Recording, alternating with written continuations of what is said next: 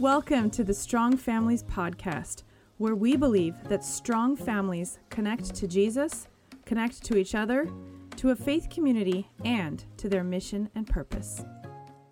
Strong families, when was the last time you built a fort? My kids built a blanket fort in our front room this last week, and it made me think about all the times I used to build forts as a little girl. My favorite place to build a fort used to be under the orange tree in our backyard. This is the very first place I started building forts. The tree branches would hang down low and sort of make a natural umbrella, like a cave. You could part the branches and go inside, and it was a perfect place to have a fort.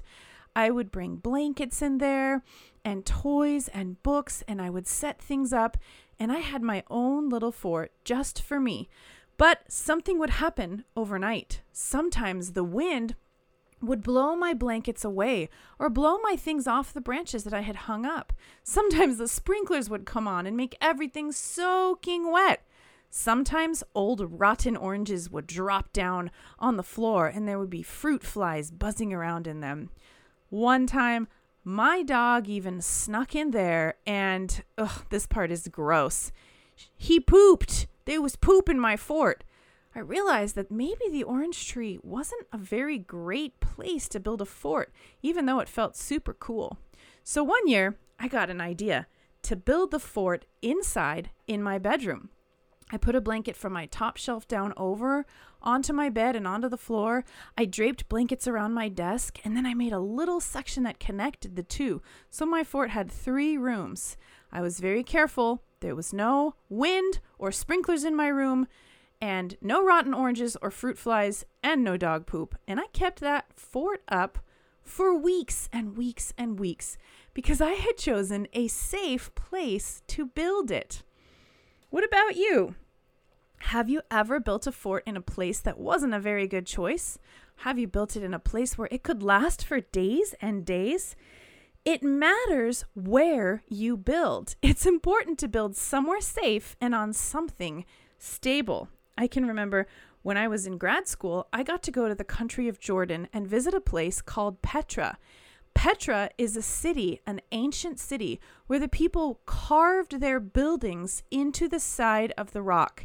Do you know that this city is thousands and thousands of years old and those buildings are still there, carved into the rock.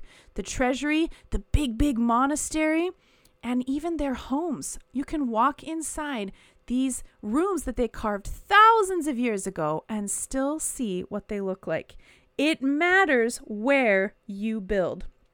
Jesus told stories about building houses on something solid, but he wasn't actually talking about building a house. What is he talking about? Let's read together. This section is found in Matthew 7, starting with verse 24. Therefore, everyone who hears these words of mine and puts them into practice is like a wise man who built his house on the rock. The rain came down, the streams rose, and the winds blew and beat against that house, yet it did not fall, because it had its foundation on the rock. But everyone who hears these words of mine and does not put them into practice is like a foolish man who built his house on sand. The rain came down, the streams rose, and the winds blew and beat against that house, and it fell with a great crash. When Jesus had finished saying these things, the crowds were amazed at his teaching, because he taught like one who had authority, and not as their teachers of the law. So let's talk about this verse. Jesus is talking about a wise and a foolish builder who each built a house. One of them chose to build it on the rock, and one of them chose to build it on sand. I think you could have known without hearing the story who made the better choice, especially if you've ever built a sandcastle at the beach. It's not very stable, it'll fall pretty quickly. But Jesus isn't talking about houses, he's talking about building our lives, about what we build our lives on.